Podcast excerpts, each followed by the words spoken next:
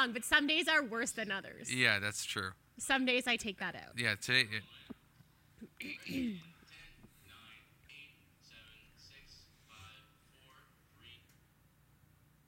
Hey everyone, Corey here. Welcome to this week's weekly recap. I'm here with my husband Matt Locke. Hey, hey, how you doing? doing well. How about you? Good. Ready to do this? Yes. Okay. Yeah. So our assigned reading from the Bible Discovery Guide this week was Psalm 80 to Psalm 112. So we're still smack dab in the middle of the Psalms. There's a lot, um, a lot of poetry in here. So we're going to try our best to summarize it, kind of link some of them together, and uh, see how well you remembered it. I know for me, rem- um, having recollection of the Psalms is tremendously more difficult than than other portions of Scripture. Well, I imagine so. Well, they're also very much they're very similar. Yes. Like they have like you like steadfast love, faithfulness. Like they have all these similar themes. Yes. But it makes it difficult to remember which one is which. It does, Yeah. and, and and I mean, when you think about the concept of the, of these being music, if it actually were still set to music, it would be much easier Yes. to remember. Like old hymns, I don't have a problem recollecting hymns that I learned when I was a child right. because they're set to music. So Right. It's difficult. So Yeah. I understand if you're going back through this. I know some of you watch to kind of test yourself to see if you remember. But let me know in the comments down below if you also find it much more difficult to remember a week worth of reading Psalms than other parts of the Bible, because I'd be interested to see uh, how how that goes for you. But anyway, Psalm 80. Let's just jump right in. So Psalm 80 is actually a continuation of the theme that we were introduced to in Psalm 79. Um, there's a re- recurring verse that happens in Psalm 79 and Psalm 80 that uh, drives the, the theme home and and here's the verse. Restore us o god. Make your face shine on us that we may be saved. So these are two psalms where they're asking god for restoration for healing um, and for completion of his plan of salvation. Psalm 81 uh, it's really interesting because this psalm brings hope back into that cry for restoration for salvation from god it it begins by calling out for joyful praising of god and it it instead of focusing on their present situation which was dire it looks back into the nation's history at how God had rescued Israel from distress before. So it's this switch of focus. And I think when you're paying attention to the Psalms, when I first started doing this recap last year, is when it really hit me that so many of these Psalms are organized thematically like this for a purpose to be sung back to back and to be read back to back as well. Um, so so we have this this response now this moving on okay we've called twice out to god for restoration so now what's the next step remembering how god has restored us before in the past how he's miraculous, miraculously provided for us before and so the people come to a conclusion in psalm 81 that they must follow god and be faithful to his ways because it's only a matter of time before he's going to satisfy them again, before he's going to restore them again mm. because of his nature. All right. Psalm 82 is really interesting. This is God coming against the rulers of the earth. He's indicting them, if you will. So people argue here whether God is addressing spiritual powers in Psalm 82 or whether he's addressing human powers in Psalm 82. So that is a little bit of a debate. Um, personally, I lean more towards, and I think I said this last year too, I lean more towards uh, this being God indicting spiritual principalities that seem to be responsible for certain territories because I think that fits the context best here. But I'm definitely open to having my mind changed. I know that I could be wrong. Oh, I, I just to add to that because part of this, what makes it so interesting is that you know the word we all, always know is that Elohim means God. Yep. Here he's saying the Elohim of the Elohims, right? Of Elohim. So he's Yeah. the Elohim above all other Elohims. Yeah. So the word God's lowercase g is the word Elohims. So and then he's saying here, you will die like mere mortals. Yep. Like that's not something that you would normally, you know, condemn a ruler for in a yes normal and sense. you can you can make you can make the argument uh, so on the other side of it, where people see, well, it's human, it's human kings here because they saw themselves Yes. as divinely ordained to have rulership over territory, Right. and there was this crossover between they weren't gods, but they were more Well, than mortals. And you see that in Ezekiel 28, where he where he condemns. Some people say it's Lucifer or Satan, Right. Right, right through this king. Right. But it's also speaking to something in the background. Yeah. So you can definitely see that it could be a double entendre of sorts. Yeah. But I yeah I definitely lean towards it being a, a divine council where there's um uh you know uh. God is speaking to the spiritual powers, and you see that kind of what you see that in, in Job, Yep. where Satan comes up and all the we, we call them angels, but essentially all the spiritual beings get together, and uh, God is speaking to them. Because another example of spiritual beings that is not just an angel, let's say hypothetically, is Right. Sa- uh, Saul. When Saul goes to the witch of Endor and he calls up Samuel, that's called an Elohim. Yes, So spirit. it's a- a spirit, right? So you have this idea of the Elohim, God being the Elohims of Elohims. yeah. Um, and of course that that that concept is there you know when we get into the new testament and paul talks about fighting not against human flesh that's right. but against principalities and spiritual forces Yes. in heavenly places So, so I think that I know you're, you're saying there's a debate, and I, I don't see a mm-hmm. reason why these two can't be married, like in Ezekiel 28. Yeah. Where you th- Yeah. there's the focus is on the spiritual, and in the- but yeah. it includes through the physical. Right. yes and in the ancient world that is how like kings of pagan nations even understood themselves where Right. they they were mortal but they were divinely inspired and almost indwelt by these spiritual forces by these gods Right. that they were supposed to be the incarnation for Right. right Yeah. so they had these gods they were a physical representation of these gods Right. Like which Egypt gave too. them spiritual power but even more like assyria Yes. and babylon and Yeah, when you get into the prevalent of it. theme across all of Yes. the Near East and more. so yeah I'm, I'm agreeing with you i think that Yeah. definitely there's elements of both here It's very cool. all right but regardless of where you land on this whether you're on the spiritual side the physical side or somewhere in between like us god charges this group of leadership for lack of a better, better term here with defending the unjust uh, and showing partiality to the wicked rather than to the weak, fatherless, poor, and oppressed. So they, there's severe injustice that's going on by these rulers who should be dealing out true justice. So essentially, he's charging them with being evil the end of this psalm closes with a cry for God to come and judge the earth because he is the ultimate righteous judge. Um, they want him to come and finally bring justice to all of the rampant injustice that we can still see all around us. The the verse that really typifies this is rise up O God judge the earth for all the nations are your inheritance. So not just Israel, it's the whole world that's your inheritance. Psalm 83, again, another really interesting psalm. So, this is the, the people of God, the nation of Judah specifically, calling out to God to punish the nations that are coming against them. Uh, and there's a lot of brutal language that that goes along with with this enemy talk and this defeating talk but it all culminates in verse 16 which says cover their faces with shame lord so that they will seek your name which is really interesting because this isn't just i think a lot of times the old testament gets blasted for it being a people of god versus people of the world you know us against everyone else and and it's okay to um ask god to be vengeful and and, and unjust almost is the idea that we get in, in in a lot of the discourse that happens today Right. but verse 16 at the end of this judgment psalm where they're asking god to bring judgment and bring shame it literally says cover their faces with shame lord so that they will seek your Right. name And that's always been the point. Yeah. So it's like despite the, like people wanting vengeance, you know, and justice is that's part of the call when David cries out he wants justice. Mm-hmm.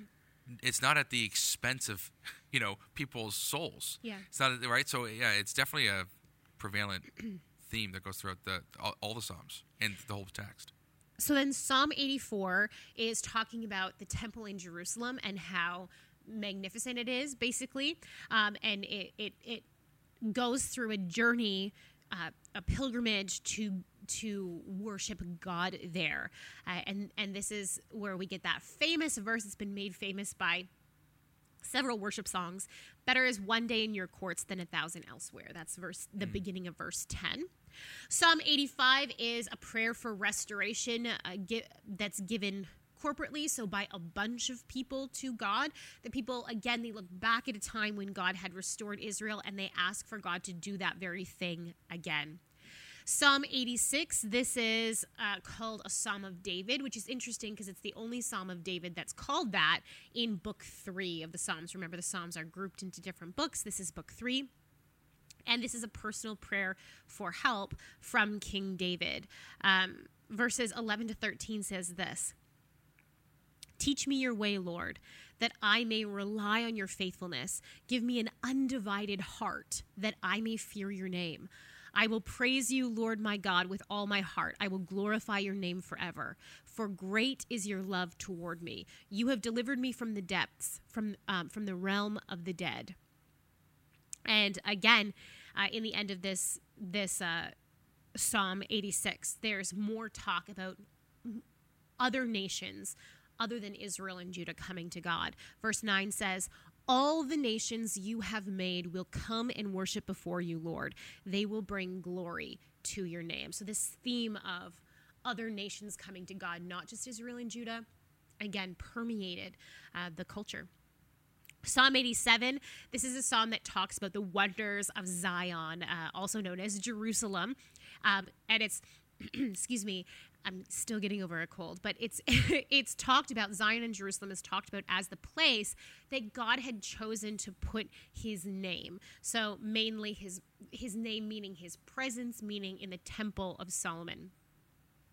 Um it talks about again those people from other nations who choose to acknowledge God and how they will be called of Zion, even though that's not where they were born. That's not actually the culture that they came from, but they will be called born of Zion.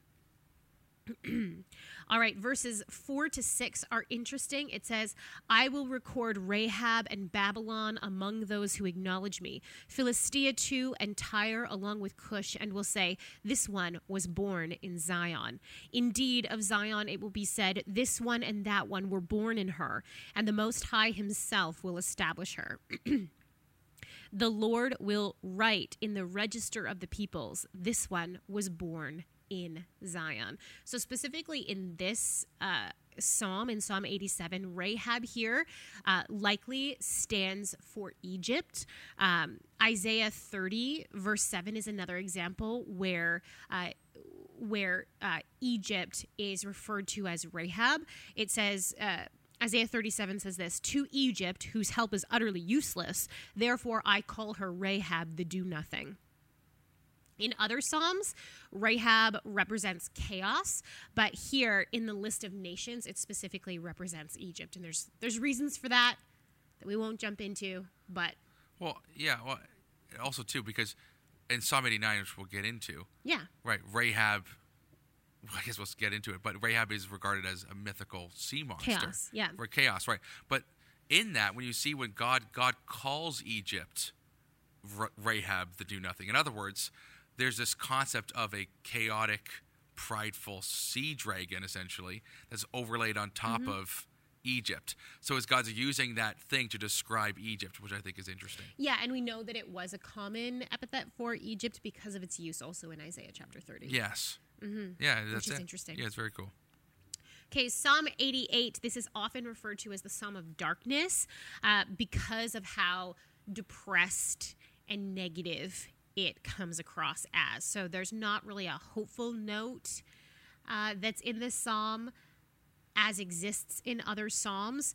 There's not optimism that kind of comes in at the end.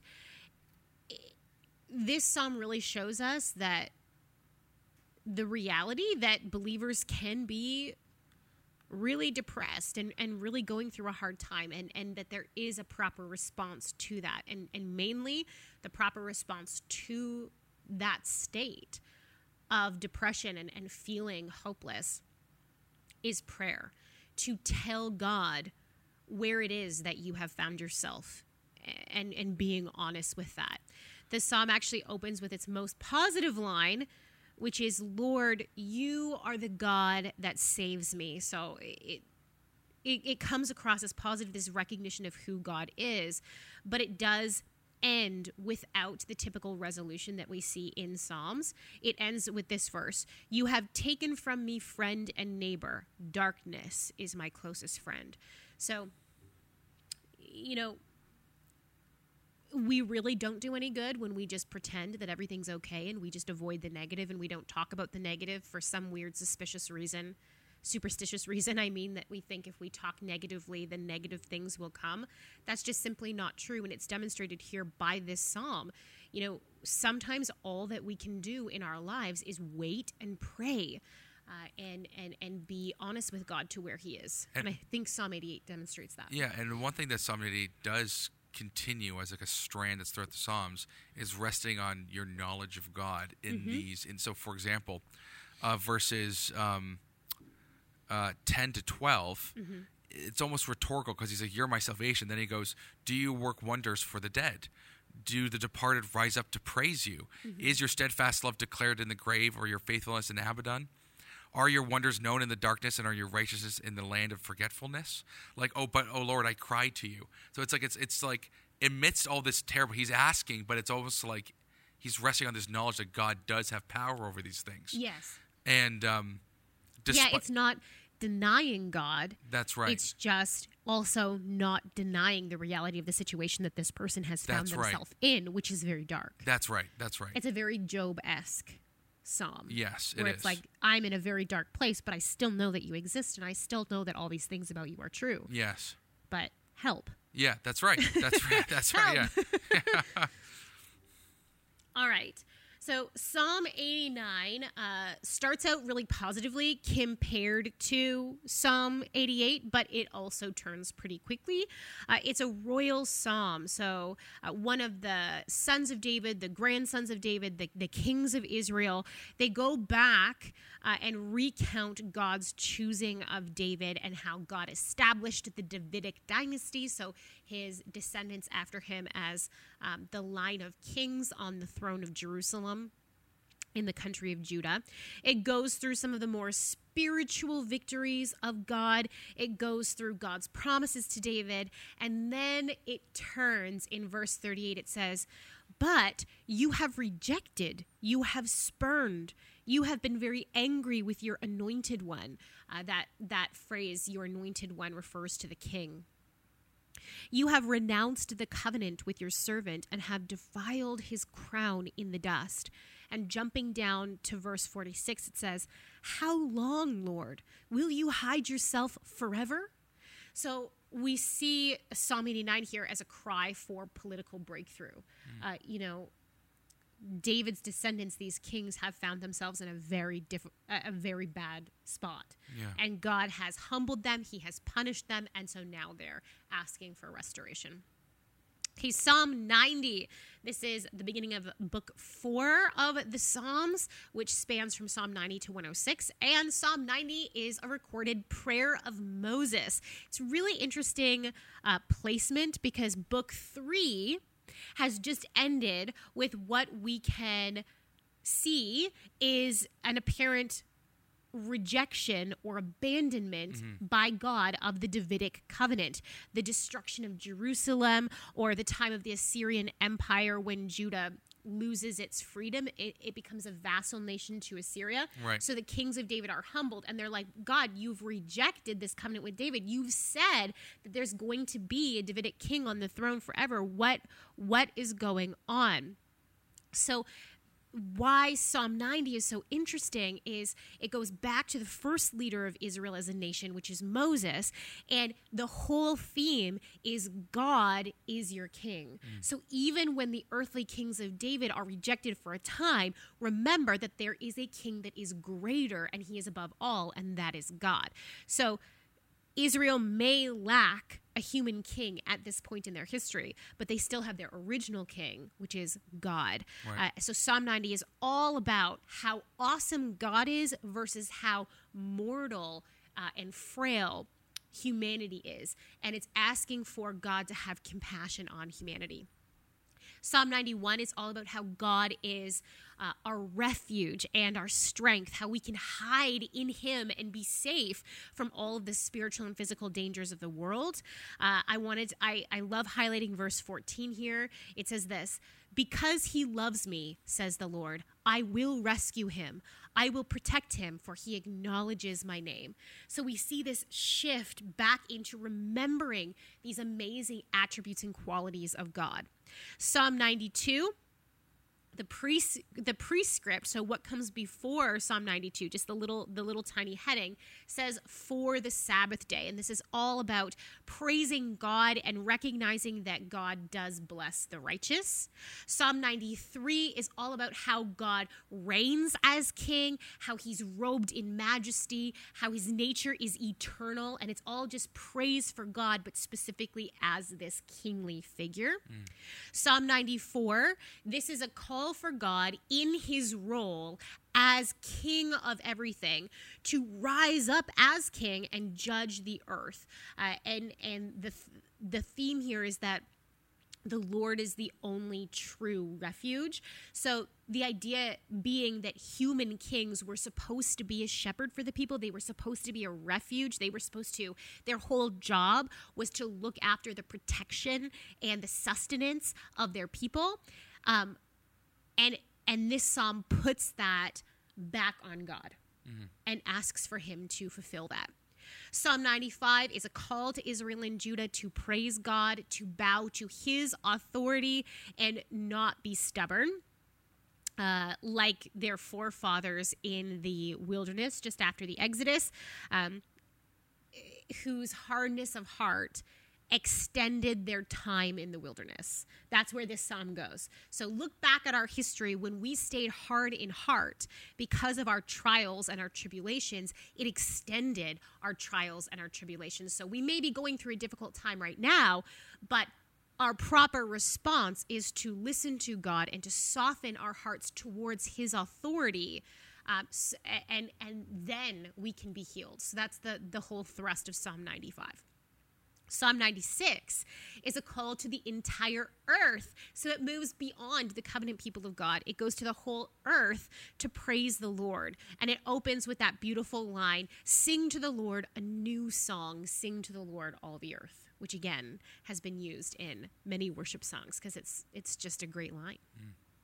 Psalm 97 uh, picks up on the very last theme, the very last idea that's introduced in Psalm 96 that the Lord will judge the world in righteousness and and the peoples in his faithfulness, which is an interesting concept because we don't I think in today's world we don't always connect God's judgment with his faithfulness. Mm.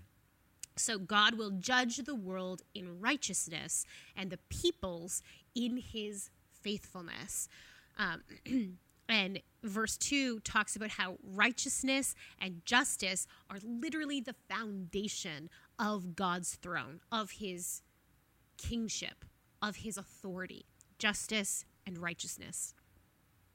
Psalm 98 is all about praising God again. The concept again is God is king, so he will judge, and our proper response to this judgment is praise. Mm-hmm. The proper response to the judgment of God is praise because God is righteousness and justice. Psalm 99, this emphasizes that God is holy, He is other, He is not like us, He is set apart. He's different from everyone else, distinctly different, and in the best way possible. He's powerful, he's mighty, he's just, he doesn't show partiality. Uh, even even in ways that we would think are good. He, he's not partial. He, he judges appropriately. He speaks to people. He forgives and he punishes. Psalm 100 is again like continuing in this cycle where it kind of goes individual, then Israel corporately, the people of God corporately, then the entire world. Here we are again in Psalm 100. It's a call for the whole world to thankfully praise God because He made us, because He created us, and we are the sheep of His pasture. Those are the words that are used. We are the sheep of His pasture. So, in other words, God takes care of us uh, and and we should recognize that because he's taking care of us whether we recognize it or not. But it is our proper response to recognize it. Psalm 101. This is another Davidic psalm, and it's it's really interesting because it's a series of vows that King David makes to God. Beginning with here's his first vow: I will sing of your love and justice to you, Lord. I will sing praise. I will be careful to lead a blameless life. When will you come to me? So I'm going to praise you and I'm going to be careful to live a blameless life, to follow in your ways. When will you come to me? Psalm 102, the again the prescript, so the, the title after Psalm 102 says, A prayer of an afflicted person who has grown weak and pours out a lament before the Lord. And that's exactly what it is. It's a perfect description. Um, Psalm 102 contains this really great imagery. It's very descriptive of loneliness. And this person, although they find themselves afflicted and weak, they still believe that God will rescue Zion, that he's going to rescue his people, not just the city of Jerusalem, but but Zion in terms of all of the people that that encompasses. Verse 18 to 22 is really cool. Um, uh, let me read it to you.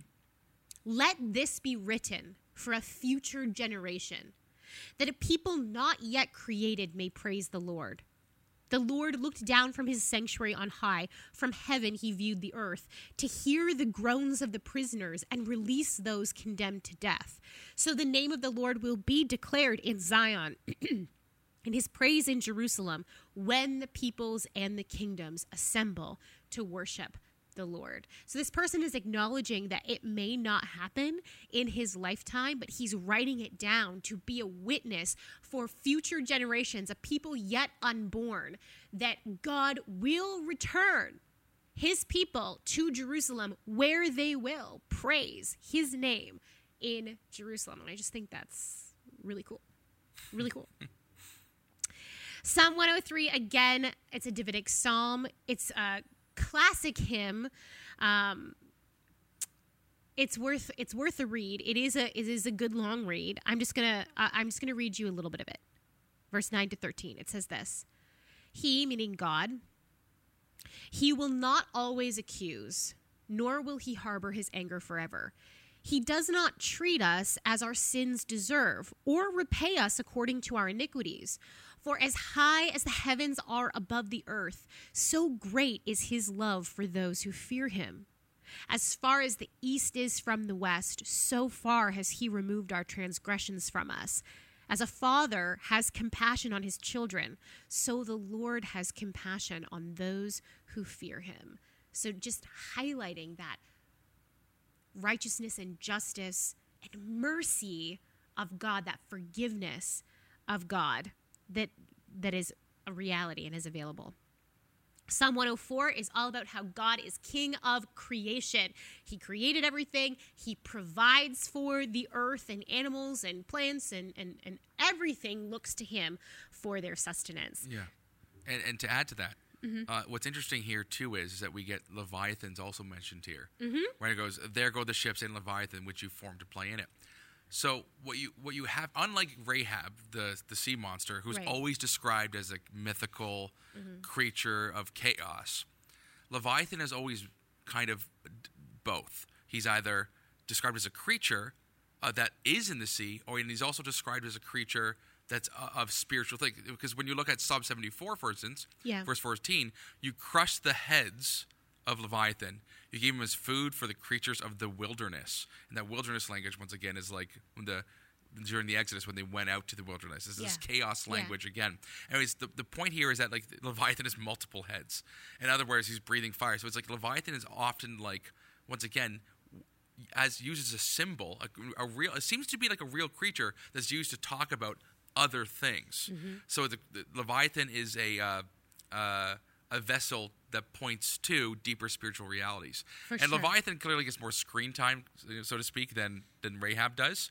But uh, I think here is a good example of why Leviathan is is most likely a, creature they're using to typify. Or perhaps even a category of creatures. Like, Oh, this sea has yes. a lot of weird stuff in it. Well, that's right. Yeah, yeah. And it used to have more weird Well, stuff. exactly. So the point here is that like Leviathan seems to be an actual creature that they're also using to paint symbolic chaos and Yeah. imagery on top of, Yeah. um, or to point to that, and uh, that's important because that helps you understand kind of like the Near Eastern ancient way Mm-hmm. of thinking, where it's like they're comfortable just mixing these two things together. Mm-hmm. They're spiritual, right? Whereas today we're not really comfortable. Like, no, we'll talk about spiritual things here, but we're very compartmentalized. we like to we like to completely separate it. Yeah. That's exactly right. we like right. to have distinct categories. That's things, right. But that's just not But the yeah, way I think also- Middle Eastern mind seems to have worked. That's right, and I think what helps there too is that Ra- that distinction between Rahab and Leviathan. Yeah. But anyways, just to add that in. All right, Psalm 105. So this is all about how God made a covenant with Abraham. So it begins with the Abrahamic covenant and it traces the history of Israel uh, to the Exodus and talks about God being king of Israel again. It's a it's a really neat psalm. Psalm 106 is a confession to God. It's a confession of God as king of Israel, as king of creation again. And this time it tracks the unfaithfulness of Israel. So we've looked at the faithfulness of God in Psalm 105 of, of God making a covenant with Abraham and then being faithful to accomplish um, making Abraham's descendants a nation um, through the history of the Exodus. And then this next psalm, Psalm 106, uh, talks about how Israel was altogether unfaithful from the time period of the Exodus, from being a nation, through to the exile of Israel and Judah. Um, so, yeah, it's a really interesting contrast between God's faithfulness and human unfaithfulness, specifically Israel's in this case as the exemplar here of that. Psalm 107 begins book five of the Psalms, which goes from Psalm 107 to Psalm 150, which is the final psalm. And the dominant theme now is going to be the Davidic covenant. So, hope that God is going to send the Messiah that was prophesied to come from this line of David. The theme of Psalm 107 is God's unfailing love, and there's this there's this repeated theme, this repeated mo- motif that happens over and over of people getting into trouble, repenting and crying out to God, and God saving them. And it ends with verse 43 that says this: "Let the one who is wise heed these things and ponder the loving deeds of the Lord." So, in other words, learn from these patterns, learn from the patterns of human nature, and think about the nature of God, the loving deeds of the Lord towards us. Psalm 108, again, the theme, the overarching theme is God's love. Verse 4 says, For great is your love, higher than the heavens. Your faithfulness reaches to the skies. Um, and as is typical for a lot of David's Psalms, specifically because of his life, where he was always being surrounded by enemies and needing deliverance, there's a plea for deliverance from Israel's enemies here. Psalm 109, another Davidic psalm. This one continues that theme of God delivering from enemies. And this one is really, really brutal, especially to the modern reader. Um, it's called a psalm of imprecation or a psalm of curse. So, Essentially, King David is asking God to do to David's enemies what those enemies want to do to David, which is a list of terrible things. So essentially, David is asking God for judgment, he's asking God for justice. Um, he's asking God to move. Uh, because specifically, I think what's what's interesting to know here because the, the Psalm of Imprecation gets gets a bad rap because they're like, look how vengeful David is. How could this guy be be righteous when he's when he's super vengeful and, and just wants everybody to die and wants his enemies to face face justice. But I think it's important to see the the heart of David here. It's interesting to note that David is asking God to move because David's not going to enact his own vengeance or his own justice against these people who want to kill him. Verses 1 to 4 say this My God, whom I praise, do not remain silent. For people who are wicked and deceitful have opened their mouths against me. They have spoken against me with lying tongues. With words of hatred, they surrounded me. They attack me without cause. In return for friendship, they accuse me. But I am a man of prayer. And then he launches into this imprecation. Then he launches into, into this please do to them as they want to do to me speech. David himself is not going to do this. He is going to withhold his judgment on these people. And he, instead, he's asking for God's judgment on these people. So he's putting it, though he is king, though he could do it, he's putting his judgment, his case before the ultimate judge. I don't know a better response to injustice than that. Mm. I think that's great. Mm. You know, well, being able to withhold your own judgment and go, this is what I think is fair, but I'm not God. Yeah. I am not a righteous judge, but I know who is. So I, am going to give it to God. I think it says even later in the Psalms um, that God hates imbalanced scales, and he's mm-hmm. the and he is the judge. So the concept being is that like it is the most just thing you can do is to hand over justice and judgment to God yeah. and not to do it yourself. Mm-hmm. Because you know that he'll do the right thing and, and, you you'll be biased in some way. Yeah. So it, it is like the most accurate response and, yeah. and the most humble response. And that's not to say that David did not bring justice in his kingdom or did not uphold the rule of law in his kingdom. He definitely did. Right. But there were cases that he put before God. Yeah. There were absolute cases that he put before God, and we, we need to learn from that in yeah. our personal lives we can choose to put cases before God and just ask God to deal with it. Uh, you kind of see this in the New Testament too, when like there, there's a dispute between brothers and take it before the take it before the elders of the church, mm-hmm. where it's like don't go just go and like, sue sue your brother sister. It's like what do they have to do? It's kind of like growing this this understanding that through God does justice truly come. Yeah. And it's like we're not God and resting it all on God and even the elders of the church have to do that, mm-hmm. and that we should be doing that. That it cause it, it removes a lot of strife. It does. Uh, so it's very, it's very, um, it's it's it's amazing that God's things are not just profound, but they're also very practical. Yeah. Yeah. Yeah. Learning how to trust, actually trust God, physically trust God, pr- practically trust God. Yeah.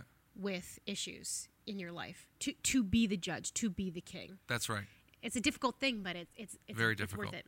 Okay, Psalm 110, just a couple more psalms here. Psalm 110. This is a psalm about the eternal messianic king priest in the order of Melchizedek. So this um, Melchizedek is a character that we were introduced to back in Genesis, where Abraham.